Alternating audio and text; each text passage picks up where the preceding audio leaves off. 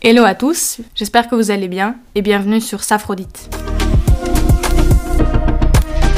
Tout d'abord, je voulais vous remercier pour l'accueil que vous avez fait au premier épisode du podcast. Ça me fait vraiment chaud au cœur et merci à ceux et celles qui ont pris le temps de commenter, de m'envoyer des messages pour me donner votre avis. Ça me fait vraiment plaisir parce que du coup ça fait monter le podcast dans les sondages et en plus de ça bah ça booste mon ego et ça ça n'a pas de prix. Aujourd'hui, on se retrouve pour un nouvel épisode et je me suis dit que pour vous donner un minimum de contexte et pour que ce soit plus clair pour tout le monde, j'allais vous faire un épisode sur mes relations amoureuses, sur ce que j'en ai tiré et où est-ce que j'en suis maintenant. Parce que bon, il y a quand même beaucoup de choses à dire sur mes relations amoureuses un peu catasses. Donc, euh, on est parti.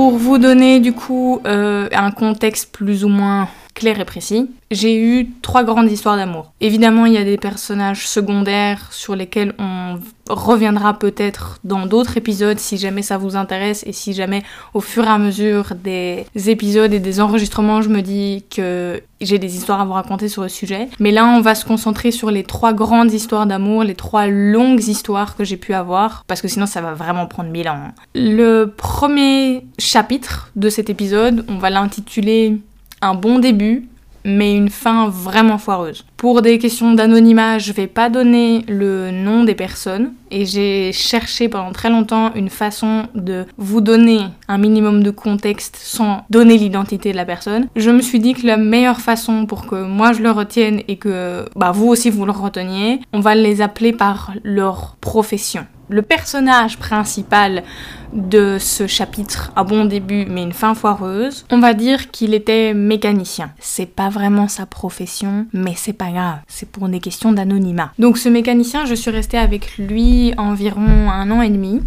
de mes 16 jusqu'à mon arrivée à l'université à 18 ans à peu près. En tout cas l'été avant que je parte à l'université. Je l'ai rencontré à l'école secondaire dont je crois que pour les Français c'est le collège. J'avais, oui à peu près, j'avais 12 ans à peu près. On s'est rencontrés, on était dans la même classe et pendant plusieurs années on a été très très proches. Il a été l'un de mes meilleurs amis et puis il a changé d'école donc on s'est un peu perdu de vue. Et si vous me posez la question, je sais pas réellement comment on a fini par sortir ensemble. Sais que un soir, à une soirée pendant un été, on s'est retrouvés, on avait tous les deux un peu bu et puis on s'est embrassés. Et à partir de là, on a décrété qu'on sortait ensemble. Je me suis pas vraiment posé la question à l'époque de si c'était vraiment quelque chose que je voulais. J'étais à peu près la seule de mes amies à pas avoir de copains à l'époque et j'avais jamais eu de relation longue parce que j'avais 16 ans et que clairement à 16 ans c'était le cadet de mes soucis que d'avoir des relations longues. Mais comme la plupart de mes copines étaient en couple depuis un long moment, je me disais peut-être qu'il faut que je le fasse et je m'entendais très bien avec lui. Donc on est sortis ensemble. Voilà, à peu près. Le début s'est assez bien passé. Euh, je vous avoue, je vais passer à un détail important qui est ma première fois parce que j'aimerais venir, enfin y revenir en tout cas dans un autre épisode parce que c'est un sujet assez sensible et qui a, je pense, profondément entaché notre relation par la suite sans que je m'en rende réellement compte à l'époque. Mais les débuts étaient assez prometteurs. On s'entendait très très bien, on rigolait beaucoup. Il m'a énormément aidé à redorer ma confiance en moi parce qu'à l'époque je sortais d'une période où en tout cas j'étais encore plus ou moins dans une période de troubles alimentaires et il m'a énormément aidé à redorer ma confiance en moi et je pense on va rendre à César ce qui appartient à César. Je pense que si aujourd'hui j'ai autant confiance en mon corps et que je l'apprécie autant, c'est aussi grâce à lui. Le problème c'est que est venu un moment où ça a commencé à mal se passer parce que il avait, je pense, très peu confiance en lui et que ça a engendré beaucoup de problèmes entre nous, beaucoup de disputes parce que parce qu'il avait peu confiance en lui, il avait aussi peu confiance en moi. Et donc beaucoup de fois, il a joué sur la carte de la possessivité, qui est quelque chose que aujourd'hui je considère comme un red flag absolu parce que je peux accepter et considérer que la jalousie existe, même si je ne suis pas du tout quelqu'un de jaloux, mais j'ai beaucoup de mal à accepter la possessivité. Pour moi, euh, c'est un concept qui devrait même pas exister. Je suis pas ta chose, c'est pas parce que je sors avec toi que je t'appartiens et j'ai le droit de parler à qui je veux. Voilà, les bases sont posées. Néanmoins, lui, il avait beaucoup de mal à gérer cette possessivité et on s'est beaucoup disputé parce qu'à l'époque, il aimait pas que je parle avec certains de mes amis garçons parce que selon lui, ces garçons allaient vouloir sortir avec moi et donc je serais incapable évidemment de renoncer à leurs avances, selon lui. Il acceptait pas que je porte certaines tenues, etc. Il aimait pas que je porte des talons, il voulait pas que je porte des trucs trop moulants. Il m'a jamais fait des esclandres, il m'a jamais vraiment empêché, mais je savais que si je faisais pas les choses comme lui, il avait envie que je les fasse, ça allait mal se passer, il allait finir par s'énerver, on allait finir par s'engueuler, et même si j'avais un gros caractère à l'époque, et que, que j'ai toujours d'ailleurs, que j'avais suffisamment d'estime de, moi pour comprendre que ça n'allait pas. Je pense que à 17 ans, on n'a pas la même conscience qu'à 27, et à l'époque, je me disais juste que c'est pas que je le méritais ou quoi que ce soit, mais je me disais personne ne me fera me sentir aussi bien que ça, en dehors des moments où ça se passait mal. Et donc, j'acceptais les moments où ça se passait mal parce que je me disais c'est pas si grave. Et je passe aussi également des moments où il a levé la main sur moi, parce que là aussi, je souhaite revenir là-dessus dans un autre épisode de podcast, parce que je pense que c'est un sujet extrêmement important et qu'il faut revenir sur le sujet. Donc, j'en reparlerai par la suite. Sachez juste que c'est arrivé. Je pense qu'à un moment, s'est opéré un déclic au moment où ma grand-mère est décédée, parce que je me suis dit, c'est bien beau tout ça, mais c'est pas la vie que je veux mener. Quand elle est décédée, je me suis dit, là c'est le bon moment, je vais un peu sortir ça comme excuse. J'ai pas fait ça dans les règles de l'art parce que sincèrement, je l'ai quitté en lui disant je veux qu'on fasse une pause, voir comment ça donne, etc. Sauf que pendant la semaine où je lui ai demandé de me faire une enfin de faire une pause. Il n'a pas du tout accepté ce deal et il, il, se pointait tous les jours devant l'école, il m'envoyait des messages à rallonge, il m'appelait sans arrêt pour prendre de mes nouvelles, il se pointe devant chez ma mère, etc. etc. Donc ça a été très long. J'ai fini par lui dire au bout de, je sais plus, une semaine ou deux que c'était terminé. Sauf que le problème, c'est que je suis partie en vacances avec plusieurs de mes euh, pendant l'été qui a suivi notre rupture et que ben je vous l'ai dit, ses copines à l'époque, elles avaient toutes des copains de longue date donc fatalement elles passaient leur temps au téléphone avec eux, à prendre des nouvelles, à se dire je t'aime, blablabla, et je l'ai assez mal vécu. Quand je suis rentrée de vacances, je lui ai renvoyé un message. Voilà, c'était pas très très malin. Donc on s'est revus, on a discuté, on s'est dit qu'on allait se remettre ensemble, que les choses allaient être différentes, etc. etc. Évidemment, ça n'était pas le cas. En fait, je suis arrivée chez lui l'après-midi, le soir je suis rentrée chez moi et je me suis dit, hum, c'était une belle connerie, j'aurais pas dû faire ça. Et donc, mauvaise idée de ma part, que j'ai eu de le quitter une deuxième fois sur la même journée. Ça a probablement fait que par la suite tout ce qui s'est passé s'est passé, tout ce que je vais vous raconter en tout cas, parce que je pense que le pauvre homme il a pas su gérer le fait que je le quitte une première fois et que je le rejette une deuxième. C'était pas très très nice de ma part, je l'avoue. J'aurais pu faire les choses différemment. Le problème, c'est que après s'en sont suivis, je dirais à peu près deux ou trois ans, approximativement la louche, où le mec a pas du tout su accepter cette rupture. Et donc il a fait ce que moi je considère être du harcèlement où il a envoyé des messages régulièrement à ma famille, à mes sœurs, à ma mère, prendre de mes nouvelles. Il harcelait mes potes en soirée parce que moi j'étais partie à Bruxelles donc je le voyais très peu. Mais les rares fois où je redescendais dans la région et que je voyais mes amis et que lui était là, il venait tout le temps me parler en soirée, je pouvais pas passer une soirée sans qu'il soit là, peu importe la façon, mais il était là tout le temps. Il parlait à mes potes quand même quand moi j'étais pas là, il demandait de mes nouvelles, il demandait à ce que mes potes me parlent pour qu'on puisse se retrouver, etc. Quand je le voyais, à chaque fois, il venait me dire à quel point on aurait dû rester ensemble, à quel point il m'aimait, etc. Et c'était très très long. Même quand j'ai fini par retrouver quelqu'un par la suite, il a continué à m'envoyer des messages pour qu'on puisse se voir, qu'on aille manger ensemble, qu'on aille au resto. Je vous avoue, il m'a fallu un long moment et deux ans de thérapie pour considérer que c'était du harcèlement parce que je me disais ah c'est pas si grave. Mais en vérité ça a influencé beaucoup de choses par la suite parce que il m'a fallu sur bien deux ans avant de me réinvestir dans une relation avec quelqu'un et même quand je me suis réinvestie avec une personne, je me suis dit pitié que ça n'arrive plus. Que si jamais je quitte quelqu'un, qu'il me laisse tranquille. Donc comme je vous l'ai dit, après ça, sont écoulés deux ans de célibat où j'ai euh, papillonné à droite à gauche et j'ai utilisé Tinder pour la première fois, la première et l'unique fois de ma vie parce que clairement il y avait des mecs beaucoup trop chelous sur cette application. J'ai abandonné très vite le combat et il y a eu deux trois personnages secondaires jusqu'à ce que je rencontre une personne en particulier. Et cette partie-là de l'histoire, ce nouveau chapitre, on va l'appeler le coup de foudre de ma vie. Je crois pas forcément au coup de foudre et je pense pas qu'on puisse rencontrer quelqu'un et se dire euh, celle-là c'est la bonne. Mais je sais que cette personne, je l'ai rencontrée et dès la première fois où je l'ai vue, je me suis dit, hmm, celui-là il va compter, il va avoir de l'importance. Je savais pas comment, je savais pas pourquoi et je savais même pas si on allait vraiment se revoir, mais je me suis dit il va compter. Cette personne, on va l'appeler le musicien. Je suis restée avec lui pendant deux ans. Je l'ai rencontré totalement par hasard, ce qui est assez étonnant puisqu'il venait de la même région que moi au final et qu'il faisait aussi ses études à Bruxelles, mais on s'était jamais rencontrés avant. Et là, on s'est rencontrés à l'anniversaire d'un ami commun. Disons que c'était une amie à moi qui sortait avec un de ses potes, en gros, et que cet ami m'a invité à l'anniversaire de son mec et donc j'y suis allée. On n'a pas vraiment discuté à cette soirée, mais je sais que le lendemain, il m'a renvoyé un message sur Facebook parce qu'à l'époque 2018, Facebook était encore euh, important comme réseau social. Et donc, il m'a ajouté sur Facebook et on a discuté beaucoup pendant 2-3 semaines jusqu'à ce qu'il m'invite pour faire que je considère être le seul et unique premier date que j'ai fait de ma vie. Parce qu'en dehors de ça, ah si, à 12 ans, la première fois que j'ai date un mec, j'ai euh, été invitée au cinéma, on s'est fait des petits bisous, tout ça, tout ça. J'avais 12 ans. Dans ma tête, c'était incroyable. Un cinéma peut être un super premier date, c'est pas ce que je suis en train de dire. Bref, tout ça pour dire que ce mec m'a. Ce musicien m'a invité à mon premier date qui s'est super bien passé, il était trop mignon à la fin de la soirée. Vous savez, ce moment où t'attends que la personne t'embrasse et du coup t'as de moments un peu mignons. Il y a ce moment de latence avant le premier baiser. On aurait dit un film, il faisait froid, il m'a réchauffé sous sa veste, tout ça, tout ça. Très mims. Donc les débuts, encore une fois, étaient prometteurs.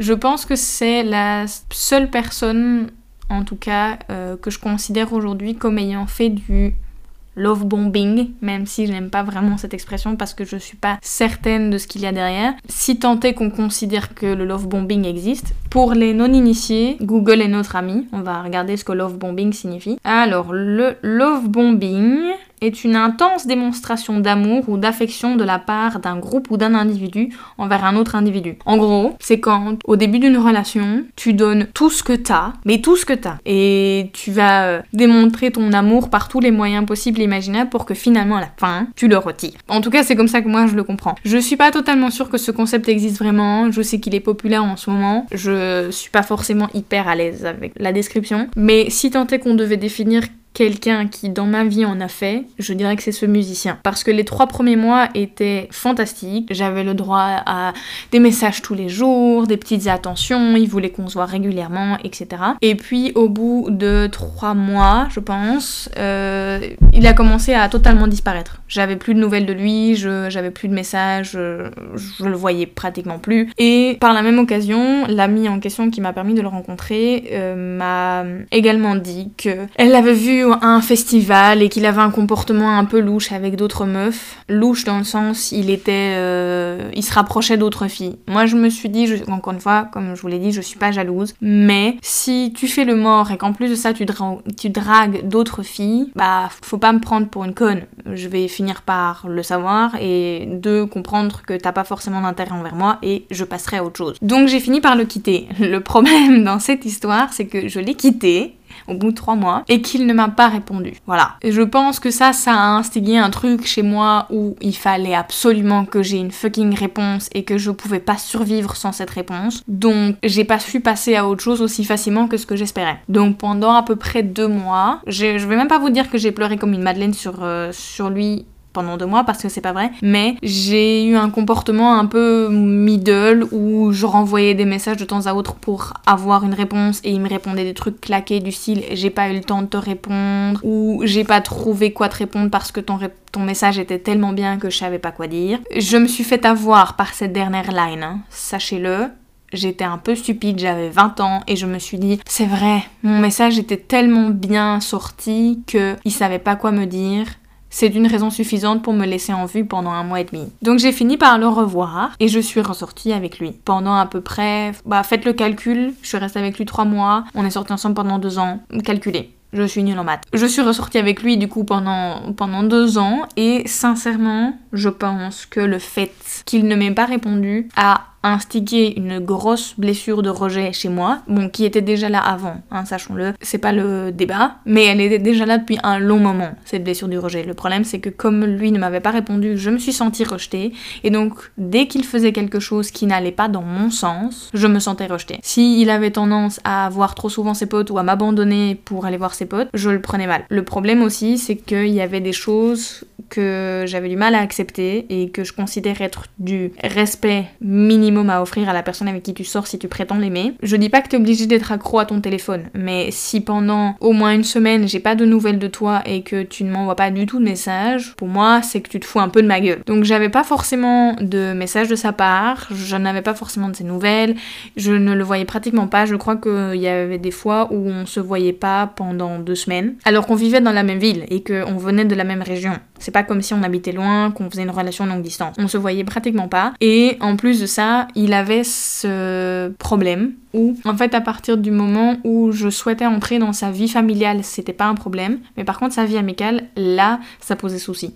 J'étais jamais invitée au truc avec ses potes. C'était toujours l'ami en commun qu'on avait qui m'invitait. Sinon, j'étais jamais au courant. Il y avait des fois, même, je vous dis, j'étais invitée à des soirées. J'y allais, je savais même pas qu'il était là. Donc, on se retrouvait à la soirée comme si on était des vieux copains en mode Ah, salut, ça va? On s'est pas vu depuis une semaine. Comment tu vas? C'était très gênant. Après tout ça, J'en ai eu un peu marre et à un moment en plus on s'est pas vu je crois vraiment pendant trois semaines pour des raisons je, je me souviens même plus. Je sais juste qu'on s'est plus vu pendant un long moment et que je commençais un peu à en avoir ras-le-bol. Donc je lui ai demandé à ce qu'on ouvre la relation. Euh, sachez-le, c'était pas my finest idea parce que on n'ouvre pas une relation qui marche pas. On doit, ça doit être un truc préparé et je pense que ça aussi je reviendrai dessus sur un autre épisode parce que j'ai appris à mes dépens euh, que c'était pas forcément une, euh, un super concept. Enfin si, mais sur papier il faut vraiment que ce soit bien fait pour que ça marche. Et là clairement c'était pas, c'était pas ouf. C'était pas ouf, je conseille pas. Le truc c'est que j'ai fini par rencontrer quelqu'un, bon, que je connaissais déjà parce que je vivais avec cette personne. Il était mon coloc à l'époque, donc j'ai couché avec lui en somme. Et je me suis dit après avoir couché avec lui, parce qu'avec mon avec ce musicien on, avait établi cette règle selon laquelle on ne couchait avec une personne qu'une seule fois. Et après avoir couché avec cette autre personne je me suis dit hmm, ça s'est tellement bien passé on a tellement on a tellement connecté non on s'est tellement connecté je sais plus comment on dit Bref, il y a eu une connexion qui s'est créée et je pouvais pas me dire que cette connexion allait se faire qu'une seule fois dans ma vie. Donc j'ai fini par quitter ce musicien et j'ai enchaîné avec cette deuxième relation avec, on va faire une exception, on va l'appeler le colocataire. Voilà, c'est pas sa profession, mais c'est plus facile pour moi de retenir. Avec ce colocataire, on va commencer ce nouveau chapitre qui s'appelle The Boy Next Door. Je suis restée avec cette personne pendant 4 ans. J'ai du coup enchaîné 6 ans de relation avec deux personnes différentes et c'est pas quelque chose que je vous conseille parce que j'ai fait le deuil d'une relation en étant dans une nouvelle et c'est quelque chose d'assez compliqué. Prenez exemple sur mes erreurs, ne les commettez pas, d'accord? Parce que c'est pas un super deal. C'était pas ma mon plus mon plus grand moment. Donc j'ai enchaîné cette deuxième relation parce que je pense qu'à l'époque j'avais énormément besoin de me sentir désirée, choyée, en sécurité et que la personne avec qui je sortais me donne un, maximum d'attention, disons-le. Et le musicien en question ne m'en donnait pas du tout. Donc je suis sortie avec cette personne, ce colocataire, pendant 4 ans et j'ai eu l'impression de rentrer à la maison. Vous savez, quand vous êtes en sécurité, vous êtes dans votre petite bulle et que vous êtes choyé, qu'on vous traite bien. Et pendant 3 ans, tout s'est super bien en plus, on s'est mis ensemble au moment du Covid, donc on a cohabité directement. On n'était plus colocataires à l'époque, je vivais ailleurs, mais euh, on a cohabité pendant le Covid, on a vécu H24 ensemble et sincèrement ça a été la meilleure période de notre relation. Je pensais pas parce que je suis le genre de personne très indépendante et que j'ai besoin de ma liberté et de savoir que je peux exister en dehors d'une relation et surtout que je peux avoir du temps pour moi. Mais la période du Covid a été pour nous un moment fondateur où notre relation s'est créée et on a appris à se connaître et c'était Les trois premières années de notre relation, tout s'est extrêmement bien passé. Il m'a traité mieux que quiconque et je pense qu'il a mis la barre tellement haut qu'actuellement je me traite aussi bien que lui me traitait et que quiconque ne me traitera pas aussi bien n'aura pas le moindre intérêt. Comme ça c'est dit. On a fini par euh, se fiancer au bout de deux ans. On s'est installé ensemble au bout de trois ans de relation. Et je pense que c'est là où ça a un peu foiré. Je sais pas si c'est la cohabitation en tant que telle, mais le fait que lui commence à travailler et puis que je commence à travailler, ça a créé un climat dans lequel on n'avait plus forcément le même temps à accorder à notre relation qu'avant. Et je pense que je ferai aussi un épisode sur le sujet parce que je voudrais revenir sur cette relation et sur tout ce que j'ai retenu de notre rupture après 4 ans de relation et maintenant que c'est un peu terminé depuis un, entre gros guillemets long moment, j'ai un recul sur la question et ce pourquoi est-ce que ça a fini par foirer. Et donc j'aimerais vraiment faire un épisode sur le sujet pour vous dire ce que j'ai à en tirer de ma dernière rupture. Vous me direz si ça vous intéresse. Donc avec cette personne, euh, on a habité ensemble pendant oui à peu près un an et pour autant que pendant le Covid, ça s'est super bien passé, après le moment où on a commencé à travailler, ça s'est pas du tout passé de la même façon. Et on a fini par chacun commettre des erreurs qui ont beaucoup blessé l'autre. Et pour moi, ça a été un non-retour. Le problème, c'est que j'ai une façon d'aimer qui est un peu compliquée, dans le sens où je peux accepter beaucoup de choses par amour, mais à partir du moment où tu me déçois, où tu commets quelque chose qui vraiment est rédhibitoire pour moi, je peux plus revenir en arrière. Je me sens trahie. Et c'est foutu. Tu peux chanter mes louanges toute la sainte journée, tu peux venir avec des fleurs, euh, ça ne marchera pas. Je n'arriverai pas à revenir au stade où je t'aimais inconditionnellement et j'avais des cœurs dans les yeux. Et le problème, c'est que on a chacun commis des impairs et des, des impairs, c'est un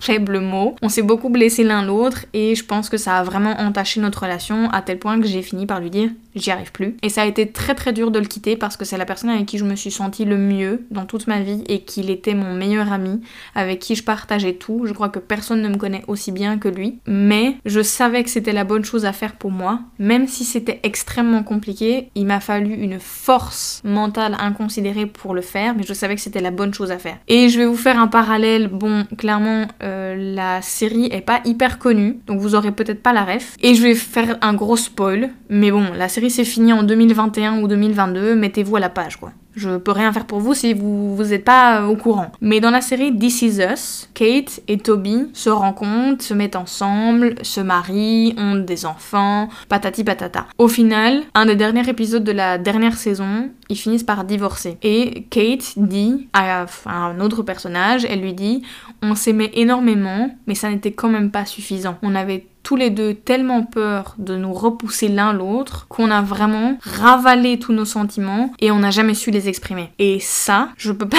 vous dire à quel point ça résume la fin de ma relation. On s'aimait tellement, vraiment, et on n'a pas cessé de s'aimer et c'était pas le problème d'un manque d'amour, c'était qu'on a tellement refoulé nos émotions négatives pour pas blesser l'autre, parce qu'on avait tellement pas envie de se faire de la peine l'un l'autre, qu'on a gardé toutes nos émotions négatives et ça a fini par nous éclater à la gueule. Donc la communication les gars, c'est la encore une fois, je vais le répéter au fur et à mesure du podcast, mais la communication, c'est la clé. Et Kate dit aussi autre chose. Elle dit, au moment où il signe les papiers du divorce, elle dit à Toby, il y avait une raison pour laquelle on s'est rencontrés, il y a une raison pour laquelle on s'est mis ensemble, mais il y a aussi une raison pour laquelle on n'est plus ensemble aujourd'hui, mais ça veut pas dire que c'est la fin de notre histoire. Et ça aussi, ça m'a énormément parlé parce que cette personne, ce colocataire, il est pour moi l'une des personnes que je chéris le plus au monde, mais je suis plus du tout capable d'être en relation avec lui et je veux plus l'être. Mais ça veut pas dire que je veux plus du tout faire partie de sa vie, ça veut pas dire que je veux plus qu'on soit en contact, ça veut pas dire que je coupe les ponts. Donc on a décidé d'un commun accord qu'on resterait amis et qu'on resterait dans la vie de l'un l'autre. Advienne que pourra. Je sais pas ce que ça va donner dans l'avenir. Pour le moment, ça se passe bien. On verra. Mais il a été la bonne personne au bon moment pour moi et il m'a permis de me reconstruire sur plein de sujets. Mais il y avait quand même énormément de choses sur lesquelles il fallait que je travaille et je sais que j'aurais pas pu le faire avec lui dans ma vie. Donc je suis énormément reconnaissante de ces 4 ans et en fait de toutes les relations que j'ai eues. Même les choses négatives m'ont appris énormément et aujourd'hui je sais, grâce à ces choses négatives, où sont mes limites et quelles sont les choses que je veux plus faire et qu'est-ce que je ne veux plus commettre dans mes relations. Ce que je savais pas du tout avant et je tends vraiment à avoir du mal à, dans mes relations amoureuses en tout cas, à poser mes limites et à dire non quand j'ai besoin de dire non. Donc je suis très reconnaissante de ces presque 10 ans, ouais non 10 ans en fait, de relations amoureuses diverses et variées parce qu'elles m'ont toutes permis d'apprendre à prendre soin de moi. Et aujourd'hui, cette bulle de sécurité que je décrivais au début de ce chapitre, je me la suis créée moi-même et je suis ma bulle de sécurité. Je suis en paix avec moi-même et je pense que sincèrement quiconque viendrait déranger ma paix à moindre mesure je pense que je lui dirais très vite c'est sympa t'es très nice mais non merci parce que je souhaite cultiver cette paix plus que tout. Euh, peut-être que ça veut dire que je vais rester célibataire très très longtemps et je suis totalement ok avec ça parce que j'apprécie tellement ma compagnie et je vous dis, ce colocataire a mis la barre tellement haut dans la façon de me traiter. Je me traite d'une façon tellement incroyable. I'm a queen. Donc bon courage à ceux qui essaieront. Voilà. Donc effectivement, il y a plusieurs sujets sur lesquels je voudrais revenir dans les prochains épisodes, en solo ou avec des invités. Encore une fois, si vous avez envie de participer au podcast, j'ai déjà quelques pistes de personnes qui sont intéressées. Mais si ça vous intéresse, n'hésitez pas à m'envoyer un message en DM sur Instagram, at IamSaphrodite, parce que c'est toujours chouette d'avoir un retour d'expérience sur euh, des thématiques bien précises. Je pense que chacun a une expérience bien particulière à partager, donc n'hésitez vraiment pas, ça me ferait vraiment super plaisir. Et n'hésitez pas non plus à me suivre et à suivre le podcast sur Spotify et sur toutes les plateformes parce que ça fait grossir l'algorithme et que, bah encore une fois, ça booste mon ego. Donc euh, voilà. Sur ce, je vous souhaite une bonne journée. Ciao